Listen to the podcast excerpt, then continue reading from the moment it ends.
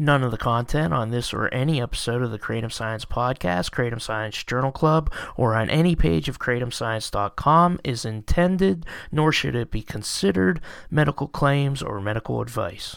This is the Kratom Science Journal Club with Doctor Jonathan Kashey, neuroscientist and expert in psychopharmacology. In each episode, we discuss an article in a peer-reviewed journal. I'm your host, Brian Gallagher, blog and social media writer for Kratom Science dot com, your source for all things Kratom.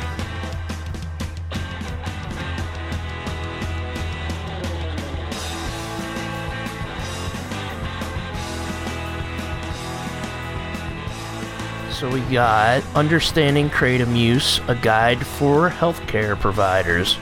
Uh, this was published in March twenty twenty-two. This is a team of a few people that have been on the podcast. Mark Swager uh, led the study, spearheaded it.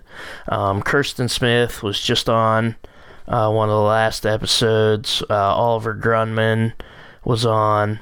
Uh, Henningfield has done a lot of research and stuff uh, with the American Kratom Association. Albert Garcia Ramal, I'm trying to get him on. All these people have done pretty good research and some papers we have covered before. This is really good, I think. I mean, this is the one thing I was excited about in the last couple months that came out. Doctors can't know about every single thing, and uh, not every doctor is going to be open-minded about, hey, I'm using this substance, we don't know much about it. Uh, they're not going to say, oh, yeah, go ahead, mm-hmm. if they don't know anything about it. And they're going to, they might just Google it like everybody else does. Um, I'm sure they would read a little bit more into it, but doctors are, especially, and when I say doctors, I mean physicians, uh, especially after COVID, they're swamped, and, and if you come at them with like a new thing, they're going to look it up, and it's going to be case reports of uh, liver toxicities and uh, poison control center calls and stuff like that, and they're not going to necessarily delve into the science on this specific herb. Um, so yeah. I think that's why this thing's pretty important. I agree. I agree. I mean, so I think that this is probably the most important paper that we've pulled up and, and reviewed, you know, this year. Particularly because of, of what you were just saying, like it's directed at trying to provide, you know, your doctor, your primary healthcare physician, your P C P, with a framework in which to understand Kratom. So it provides like a very uh, up-to-date overview of the psychopharm, of the animal models, but then it also comes to best practices on how to deal with them.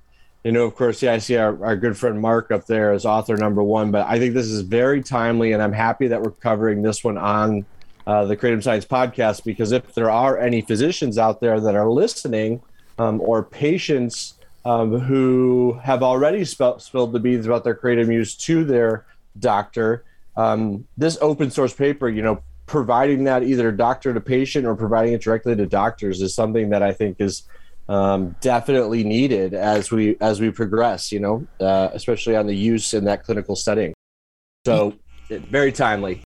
Yep, it's uh, in Frontiers in Pharmacology. The full paper is available for free, and I'll have a link in the description. And if you're if you feel comfortable showing this to your doctor, uh, then by all means, uh, maybe they'll read it. And um, because just the language in here, it's a lot of um, stuff that I, I I wish we would see in other papers. They don't leave out possibility of uh, adverse events, but it's not the headline, and it takes into account the majority experience versus the min- minority uh, bad experience.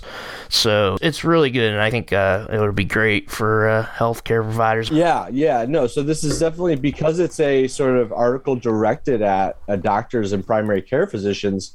Um, it certainly isn't incentivized by, you know, um, f- like, let's say NIDA funding, where you have to either prove a benefit or toxicity. And so it's certainly not, you know, like some of the headlines of the ones that we have read, you know, you can just tell right off the bat that they're like, Kratom bad, you know, and, yeah. and the sanity and the hysteria ar- around it. Um, this is definitely a very uh, objective approach. I think it's written by like, you know, an interdiverse or um, interdisciplinary team of scientists, and everything mm. is presented in, in an objective way too. So I, I agree with you on that, on, on that point. I have a clip because I interviewed Kirsten Smith where she says um, why the purpose for the paper. So I'll, I'll just play that. Mark was the one who spearheaded that, and he, mm-hmm. um, Mark Swager, and he and all of us, of course, first and foremost, want to have clinicians, if they are to go into Google Scholar or, you know, just Google Kratom, have some alternative other than WebMD or the Mayo Clinic. Beyond that, um, of just raising awareness, I think there's the hope that we have that, and again, I have a clinical background, so I was actually initially going to, to go provide substance use disorder treatment to, to people. That was what I thought I was going to do in life, and clearly it, things have changed quite a lot, but I am trained to assess people with a D S M five and diagnose people. And what I, I know to be true, both on the giving and receiving end of treatment, whether it's substance use disorder treatment, psychiatric health, physical health, a lot of the patient-provider dynamics are asymmetrical. So you have this person with a lot of knowledge and authority and quite frankly, a lot of power over you as a patient. And what really should be happening is this, med- what is called evidence-based uh, practice or evidence-based medicine. And it's this process, right? And as part of that process, the, the physician or the um, clinician is supposed to not only look at the available evidence for any sort of intervention or therapy or treatment or clinical decision-making, but also to take into account the patient's preferences, values, desires, perspective, point of view.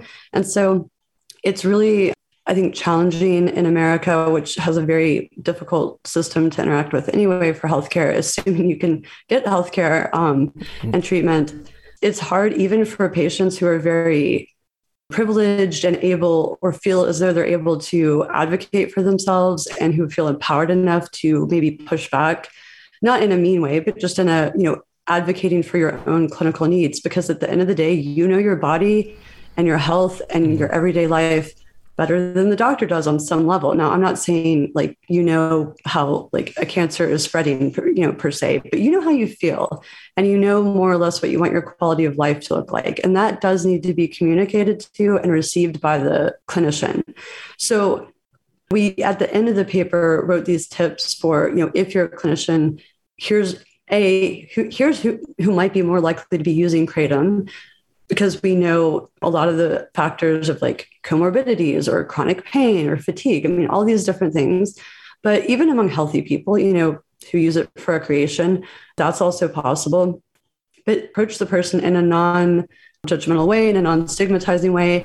When you ask about Kratom use, include it as part of a standard assessment. Don't, you know, make it this special, unique thing, but do what you should be doing, I would say anyway, which is to ask about any sort of supplement, over-the-counter, herbal, illicit, licit, every, you know, the entire package. So it's not just Kratom, it's Kratom plus all the other things the person could be taking, and don't single it out as just this one thing, but do mention it, because your earlier point, I'm not sure if I were taking Kratom, whether I would tell my doctor about it for the reasons that your interlocutor um, said, but also I I would want people to tell their clin- it's it's it's this horrible feeling to have, because I would never say, oh, don't, you know, withhold information from a from a clinician, but at the same time, I do. I mean, we talked about this on the show last time, and it's again not a secret. I have a history of heroin, I V heroin use, and literally just this past week, I wrote a piece from the perspective of a patient with a drug use history to physicians about how I would wish that they would interact with people like myself. And I am in a very decent position, from having been trained to be where I am now, that I can interact with a healthcare provider in a fairly savvy way. But the average person is not equipped to exercise their autonomy and advocate for themselves in a way that I think might be needed. And so it's, it is a very, very, very, very unfortunate space to be in, where I wouldn't know. I, I don't think that we could recommend any, I'm specifically not recommending anything one way or another, because it's up yeah. to everyone individually on a case by case basis. Because if your doctor's like a really good human and really listens to you and, and wants to understand, then yes, I mean, why wouldn't you tell him? But once it's in your medical chart, it's in your medical chart. And that is a decision that every every person has to make um, for themselves. But I would say if, if you're experiencing health problems, you know, you should probably be as forthcoming as you as you can with your yeah, doctor. Yeah, definitely. Okay, so that was it. That was great. That was a, a great quote. And actually, I'm I'm very glad that you uh, you played it, because my favorite part of the of the entire article, where they talk about patient trust.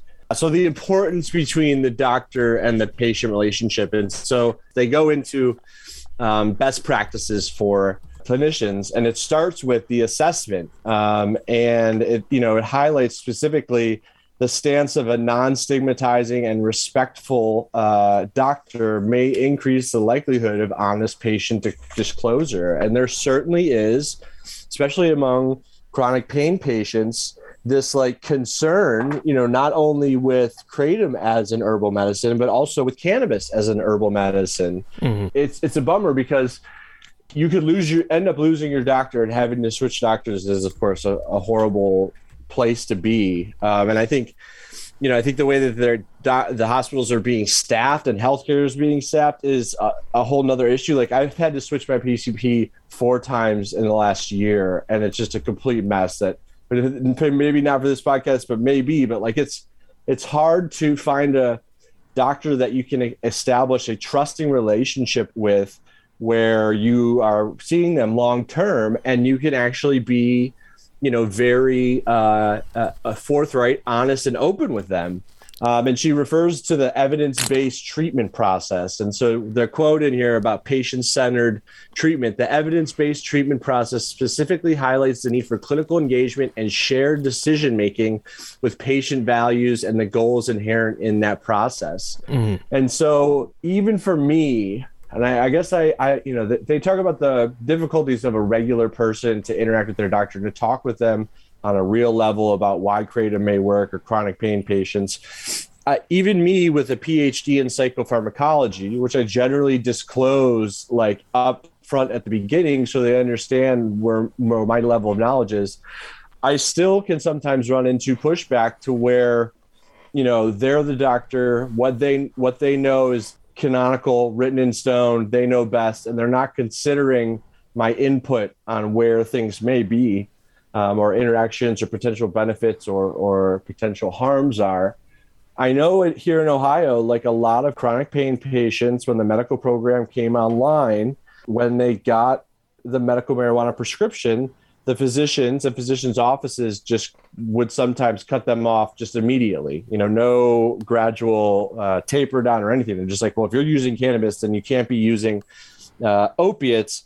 And there is really no reason for it, no medical reason for it. And the worst part of it is it's usually not the doctor who's making that decision. It's the administrative uh, employees of the medical group that you're with. Like, they create yeah. policies that say no can- medical cannabis and opiates at the same time. And so even though the doctor may know that there is no risk and potential benefits in terms of like using less opiates because you have cannabis uh, you, and, and they can potentiate the effects, um, or using your opiates in conjunction with kratom um, or the in-between days. It's just unfortunate that they know that, but their hand, their like hands are tied behind their, their back because of the way that some of these administrative clinics are, are, are working.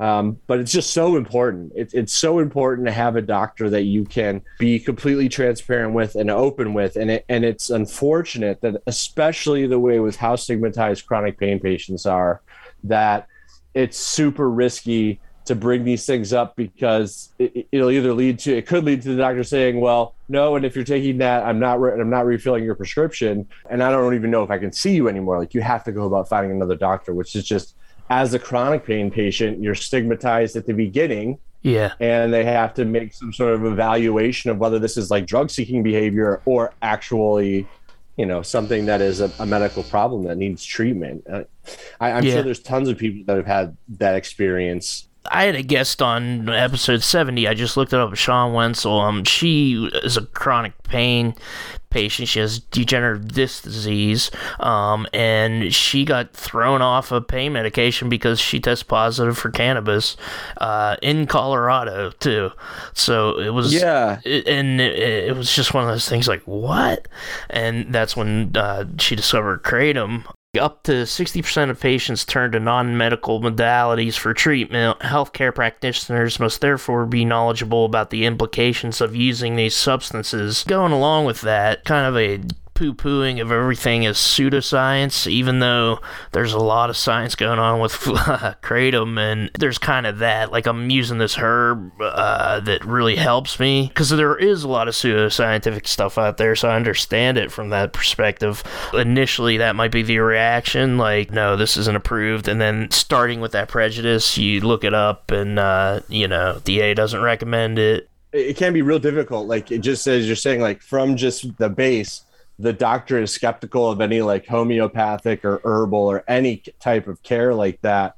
And, but up to sixty percent of patients are looking at these herbal and uh, homeopathic and alternative methods. I didn't realize it was sixty percent. It's unfortunate that sometimes like even you have to consider your doctor as a person and their sort of ego when you're having these conversations, when that shouldn't really even be part of the conversation or, or that shouldn't get in the way at all. Like if you are presenting valid sort of symptoms with valid uh, sort of research that you have, for them to just dismount, dismiss it outright is unfortunate. And just like she said in the quote, and it's right under the, the quote, the, the best practices here that we're referring to in that first paragraph, when they do go to like, drugs dot com, when their first Google search for Kratom um, is news articles and these fear-mongering headlines, you know, nobody has the time to read the articles anymore. I think we stopped reading articles in like two thousand. Right now, everybody's titles yeah. only.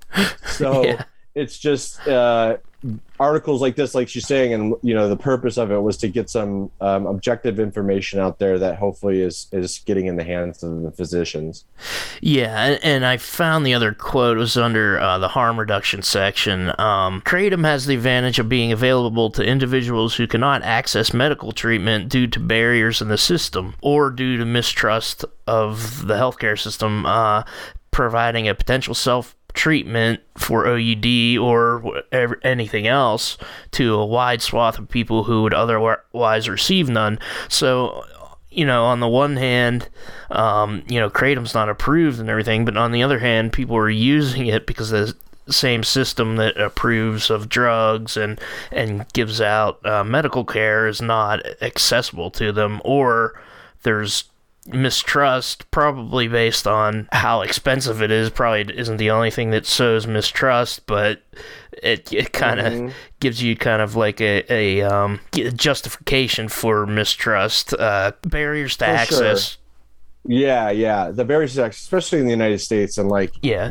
You know, COVID has certainly like put a, a, a rethought and a reconsideration across the board on a number of things. And, and what I hate to see, and this is an analogy, is I hate to see the worker blamed, and but in this case, it would be I hate to see the patient blamed, right? So yeah. in some in in some it, the general narrative, and I, you know, that's being pushed is people's subconsciousness is nobody wants to work.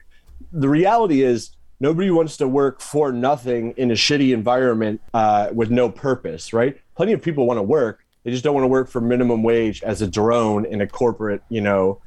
Uh, warehouse, and blaming it back on the workers, like they're just they don't nobody wants to work that anymore. It's like, no, that's not the case. No one wants to put up with shitty work anymore, and so you you can't blame the patient in this scenario as well. Just like you can't blame the workers. Like the system itself is excluding people from access, and even if they do gain access, um, like you're saying, the cost can get in the way. If you're on, you know, like state-sponsored Medicare, Medicaid, um, and a medical cannabis patient and, you know, a chronic pain patient, like just switching providers, the insurance companies are making, have just as much power as like the administrative units over these doctors, to where the patient can't be blamed for going to alternative methods when you have to do so much and there's so many costs and so much risk and so much change happening.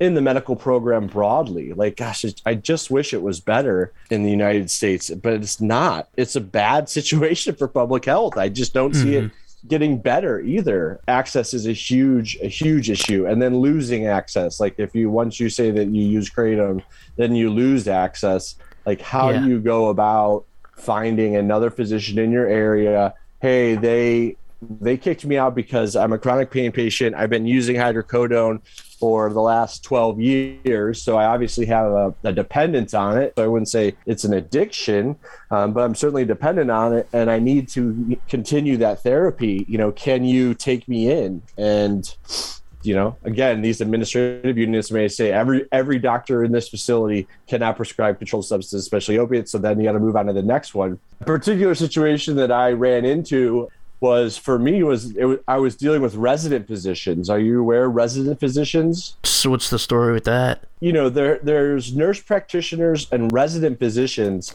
that are like going through the training process. The, the the nurse practitioner is pretty good on their own, but they don't have an M D, and usually they have to follow all administrative policies, but or consult with an M D. With the resident physician, that is technically your doctor. But then when it comes to writing prescriptions and actually like making recommendations on what the medical treatments or therapy should be, that physician has to go talk to an M D who is usually in charge of like ten plus, fifteen plus other M Ds, because these hospital groups and associations are trying to save costs by like hiring students or resident physicians, much like universities don't hire tenure track professors anymore. They hire adjunct professors for a much lower cost. Okay. So it's just, you know, there are definitely systematic um, barriers to access, and it's not getting any better. And that's why there's nothing wrong with switching doctors, and there's nothing wrong with switching doctors until you find one that you're comfortable with and that is comfortable with you. There are good doctors out there. There are doctors that understand,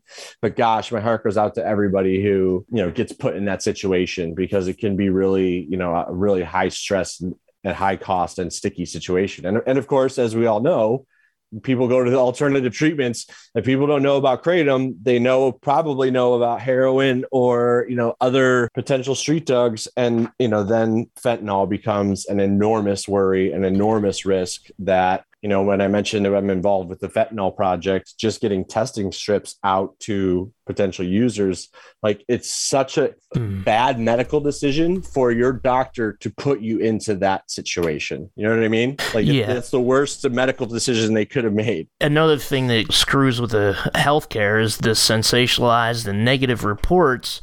And I'll read what they say in this. Um, Moreover, sensationalized and negative reports lead some patients to fear revealing Kratom use to their healthcare providers and misinform those providers about the risks of Kratom use. Recent publications in medical journals espouse Kratom use as highly problematic, and its effects contributes to the growing opioid crisis without adequate supporting data. This rhetoric can stigmatize users and mislead well-intentioned healthcare professionals into an anti-Kratom stance that could negatively impact their patients and patient-provider relationship. So, one hundred percent. Yeah. one hundred percent. Oh, and I was going to say, like, they they talk about, they use the term drug hysteria in this paper, which is, you know, we hardly ever see that with some of these uh, case reports and stuff, mm-hmm. uh, because the case reports themselves sometimes can fall into that classification. Unfortunately, warnings regarding Kratom exhibit features of drug hysteria, and it says, uh, conclusions by ma- many negative, sensationalized, or otherwise decontextualized media reports on Kratom have been questionably drawn from case reports, studies, and toxicology reports, which at best provide low levels of evidence due to unknown internal validity and generalizability and over-representation of extreme events. Exactly. So, exactly. And once those core beliefs are set, like once that initial Google is set, your first, like, doctors have no time, so they're they're yeah. trying to browse through as quickly as they can. They get their initial like um, impression. That's it, and it's not going to change. And it's not going to change really until probably a patient. You know, I wouldn't say the administration, until they're forced to like sort of reconsider it, right? Until they have to, until it's part of their. You know, maybe they're doing continuing medical education. You know, since since no, since we're just a headline only reading culture, culture at this point, the the drug hysteria continues. You know, but that's again, why I'm glad, you know, the, the group of people that pulled this paper together have, and we're promoting it uh, on the podcast, because it at least is objective and not explicitly fear-mongering, right? Yeah. So, the, and they they do give a good uh, good overview of potential, you know, they give potential side effects, potential drug interactions, and all, all interactions that, of course, we know, and most people in this field know, but, you know, you want to be concerned about taking kratom with alcohol or with opiates or with benzos. And of course, like opiates mm. plus benzos uh, is the the deadly cocktail. Like, that's why we're losing people, that combination there. And they also talk specifically about like some, so like erythromycin inhibitors, um, P G P yeah. substrates. I thought it was cool that they specifically mentioned like those two things that could lead to clinically significant toxicity. Um, I don't think yeah. I've come across that with erythromycin before. Yeah, me neither. I, I pulled that one out. It's, are those like loperamide, protease inhibitors? Yeah, erythromycin. Are these all like anti-diarrheal drugs or something? That I, I did I'm a quick looking. Google, and that's P G P substrates. Calcium, calcium. Is the one that's in like yeah, the anti-diarrheal tablets that you get. So yeah, yeah it's an opiate that doesn't cross the blood-brain barrier. Oh, okay. It stays within the the body, so it, it can slow down the guts and your intestines, but you don't get the psychological effects because it can't cross that blood brain barrier. So I guess that that does make sense, because yeah. if you're taking an opiate for pain um that is in your in your uh, nervous system, in the head, in the central nervous system, with another one that is uh, you know, you're putting additional Um, slowing down that that digestive system even more, and I can understand how that could be a, a potential problem. Just com- compound that. Um, they do also mention something we talked about, which is uh, cytochrome P four fifty enzyme activities. So uh, another drug that takes those same pathways, uh, you're compounding it. And they also mentioned something else that's important, that it's particularly with higher levels of consumption where all this happens. So mm-hmm. if you if less is more, if you use less, uh, you, there's less risk of this stuff happening. But it'd be great if you could talk to your doctor about it, and the doctor would understand how kratom works. Well, speaking of that and how much you're taking, what did you think about the dose range that they were reporting in the dosage section? Did that uh, jump out at all to you? This says approximately five grams of raw plant material are reported to exert stimulant effects and have been compared to caffeine. Doses between five and fifteen grams are reported to lead to relaxation and the analgesic effects. And I just, my personal reaction was, that's pretty high. Um, yeah. I mean...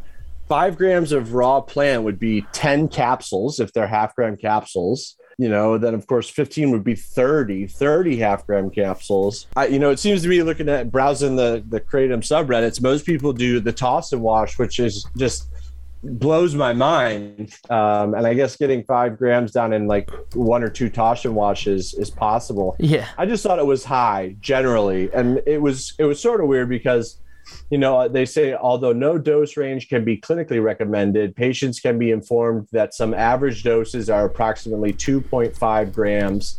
Um, so it was half of the five gram raw plant uh, that they reported, just, you know, just at the top of the um, top of paragraph. But like you said, you know, and just like with cannabis, um, people starting off, go low, go slow, figure out what, you know, what doses are right. Um, and then also Um, potentially prevent heading down a path of, to dependence. Yeah, I thought that was a little high because I get uh, re- relaxation on four grams. I just had I had some a couple hours ago, and I'm I definitely feel relaxed with the energy. You know, it's, it's not just the energy at four grams for me. Mm-hmm. I ought to try doing like two grams at one time, see what that does. I don't. I, I'm I'm sure it would give me like a little lift and not much of the relaxation feeling. But uh, I generally, yeah, when I was when I was using capsules, I generally, yeah, started with like six, so that would have been three grams. Yeah. Um, or I would do like, you know, I would have, I would eat four, have a meal, and then put two on top of that. But I've never actually like sat down and tried to take thirty of those capsules. Can you imagine that? Oh my god! The the burp after that, like, oh golly, you know, the burp is going to be something crazy. You know what's funny is, like, yeah, my my dose would be eight capsules, but I take tea, so it's two teaspoons. Uh, it's it's so much uh, less of a feels less like a drug when you're doing two teaspoons and making a tea than eight capsules. Because my friend, I introduced her to Kratom, she loves it, mm-hmm, but mm-hmm. but she's up to like ten capsules a day or something like that, and. Uh, her husband, who's also my friend, was like, oh man, she's taking that every day, she's taking like ten capsules. I'm like, that's only man it's only five grams, it's not bad unless unless she's spending too much money for them. And but so right. she, yeah but she recently just quit. She's like quit and I'm like, yeah, you gotta take tolerance breaks or whatever. And uh I was like, do you get any withdrawals? Because I think she's been doing it daily for a few months, and she's like, nah, nothing. She not really yeah with that yeah. with that plant-based and and that amount of use. Yeah, you may feel, you know, it's the psychological versus the, the physical for sure. Yeah, yeah, um, but it just seems like it'd be, it'd be, it'd be another um, reason for uh, somebody's physician to get involved, because then you then you have your doctor say, this is within the lower range or the moderate range, but don't do any more than that. And the person could tell their spouse that, you know, don't worry. I was just saying, the, the other thing with dosing that's interesting, at least, is that, or trying to come off of dosing, is like, let's say you are taking thirty capsules plus, so a big dose of plant material a day, and you've been doing it for the last two or three years, mm-hmm. but you are realizing that, you know, you're you're spending too much money on this and that you need to cut that back. It would be great to be able to go to your physician and let them know about this, have them help you. So, and, and they talk about that, like alternative clinical treatments for O U D, if to get on Suboxone or methadone. For some people, that would be of great value to them to help them get off Kratom, like to exit ramp off Kratom.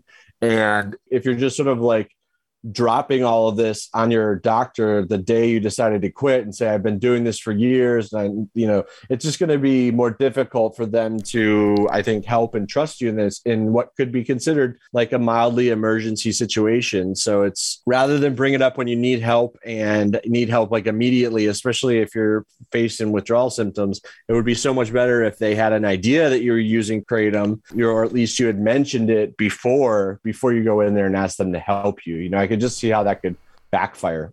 The, the thing you said about them having not a lot of time is, uh, like, I, I just saw a new doctor about uh, in February, and I was thinking about whether to tell him, I, and I had my medical cannabis card, and, and I noticed, like, he was in a hurry, and I'm like, uh, I'm not going to, I just don't even want to have a conversation right now, because uh, there's just... I don't want to risk it. Yeah, yeah, I just don't, I might, like, if I... get to know him a little better. Uh, I might bring that in, and and I so I use so little Kratom and cannabis that it doesn't really. Just notice he was rushed, and I just did not want to sit there and have a conversation about something he might have never heard of with him.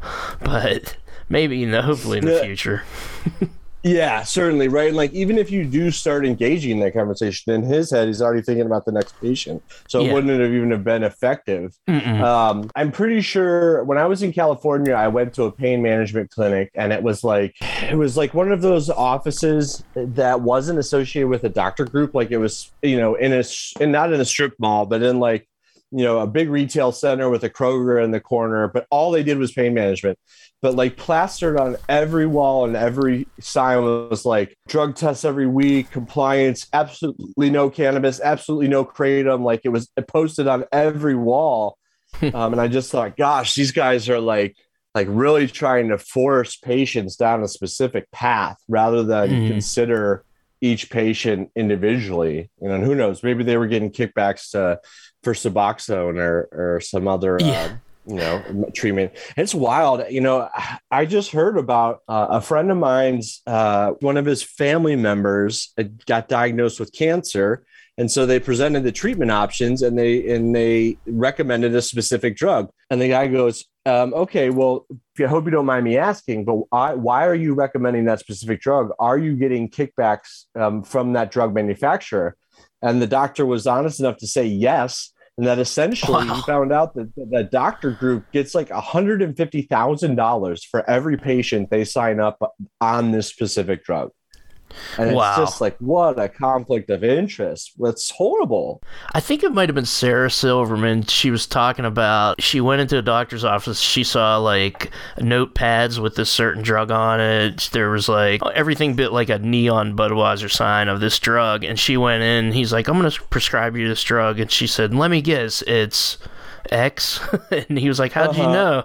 She, she's uh-huh. like, it's all, you got up the paraphernalia all over your office. Yeah, it's sponsored everywhere, like a NASCAR event in here. Suboxone is the one now that they prescribe. They've I've even heard it prescribed for pain, which is weird because it has naloxone in it. It talks about it in here. Um, partial opioid agonist buprenorphine carries a lower risk of lethal respiratory depression when used alone, but has been identified as contributing to overdose death when used in combination with benzodiazepines and other sedatives. And, it, and then it makes the point there's not been significant study to determine if kratom in combination with benzos and other sedative carries similar, greater, or lesser risks. Mm-hmm. Um, but they go on to say um, le- lethal doses in some of the mouse studies uh, when the, like I guess some of these um, L D fifty studies, when they died, it wasn't it wasn't causes related to respiratory depression. Um, and then they point out oh, that that MACO study from nineteen seventy-two where they gave uh, a, a rat uh, eight hundred seven milligrams per kilogram, which is insane, uh, and there was no uh, yeah. no signs of toxicity. Of, I yeah. think that was of pure mitragynine. They said kratom in it, so I think that was a slight mistake. But yeah, it's like the elephant study. There's a classic elephant study where they like gave an elephant so much L S D that's like unbelievable. Like I, I, I'm exaggerating, but like uh, gallons of L S D, and then the elephant ended up dying. And who knows what he ended up dying from? Whether or not it actually was the, the chemical, or like probably psychologically, a heart attack. Yeah. He, yeah, he was like floating. He's freaked out. Yeah. Um, But that, you know, that's just an old, like, you know, just classic study that gets brought up in these situations where it's like, you know, you can't, the title of it was L S D kills elephant, not twenty gallons of uh, L S D killed the elephant. It's like you could, same thing, uh, water kills child, but it was the child fell off the dock and drowned. It's not that water killed them. It's yeah. wild stuff. I'm going to tweet out this uh, link to this article. And, you know, of course, Brian uh, will have the links in the description of the video.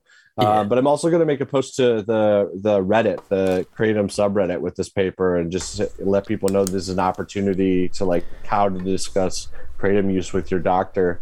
Yeah, um, yeah. It's a great resource. And, and, and uh, kudos uh, to everybody who pulled this together. It's, it's a great and timely piece.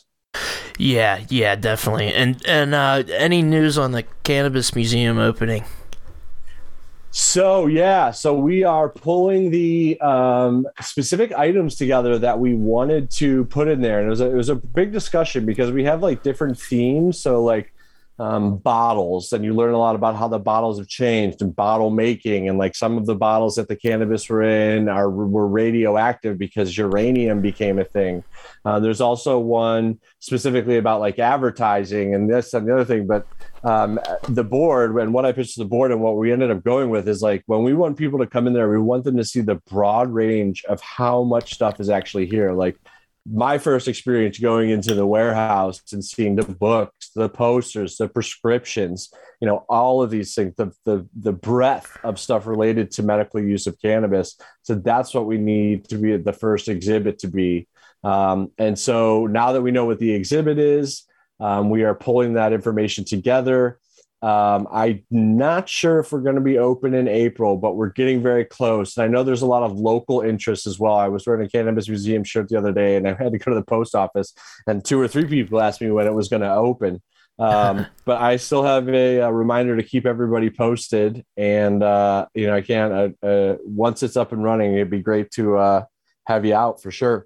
Cool, cool, definitely. I would like to just say that the Fentanyl Project, so it's fentanyl project dot org, yeah. the website has been finished now. Cool. Um, we're able to collect donations, um, and we are setting up chapters in different cities. So right now it's in Atlanta um, and Charleston, and we're looking to expand that. But what the Fentanyl Project does is buy fentanyl test strips, puts them in a kit with instructions. You get about five test strips per kit. Um, that way people can take them home and use them like the next time. But the idea is we're sending people out to the bars and the festivals and the potential like locations where users actually are, um, and giving them the test strips, or even their yeah. friends who are like, oh, I'd like to take that. I'm going to give it to my friend. So just putting the ability um, uh, for testing for fentanyl in the hands of the users uh, is the goal of what Uh, Fentanyl Project dot org is. And so that's all up and running. And if anybody would like to get involved with that, or, um, or make a donation um, or anything to that uh, matter, definitely just get in touch with us. Um, we are we are new and uh, you know off the launch, off the runway now, and uh, are looking for more people to get involved. Awesome, awesome. Yeah, I go to a lot of shows up here. I can, uh, yeah, I go to a lot of punk rock shows, and even for people, I guess, who who just buy cocaine or something, that, that maybe even especially them, uh, not That's especially, saying, but anything. yeah, any any point, powder, any street drug, yeah, yeah, any street dog that's a powder, you know, should be tested. It's wild that they're putting like people are putting fentanyl in cocaine because it's a stimulant, right? It's like not even the right direction. And, you know, a lot of people don't want to, the, with the test strip, you have to, you know, get a sample and put it in a liquid and then let it run up. It's kind of like a COVID test. Um, and I know there's been some pushback about like, well, I don't want to break up my pill, like, and then I won't be able to use it. Uh, and so in having those conversations and in our instructions, like you can put it into a, into a container, do the test, and then if it comes back negative, you could still drink the water. So don't, you know, don't necessarily. Plus, plus, by the way, we're trying to make sure that you don't overdose and die. So just keep yeah. that in mind. Check out Fentanyl Project dot org and check out Understanding Kratom, a guide for healthcare providers. The link is in the description. It's an excellent overview of Kratom for anybody really that wants to find out about it. And check out the Cannabis Museum in Athens, Ohio. Please like, subscribe, rate, review, comment, share. Music is Captain Big Wheel. The song is Moonrunner. Kratom Science Journal Club is written and produced by me, Brian Gallagher, for Kratom Science dot com. Take care.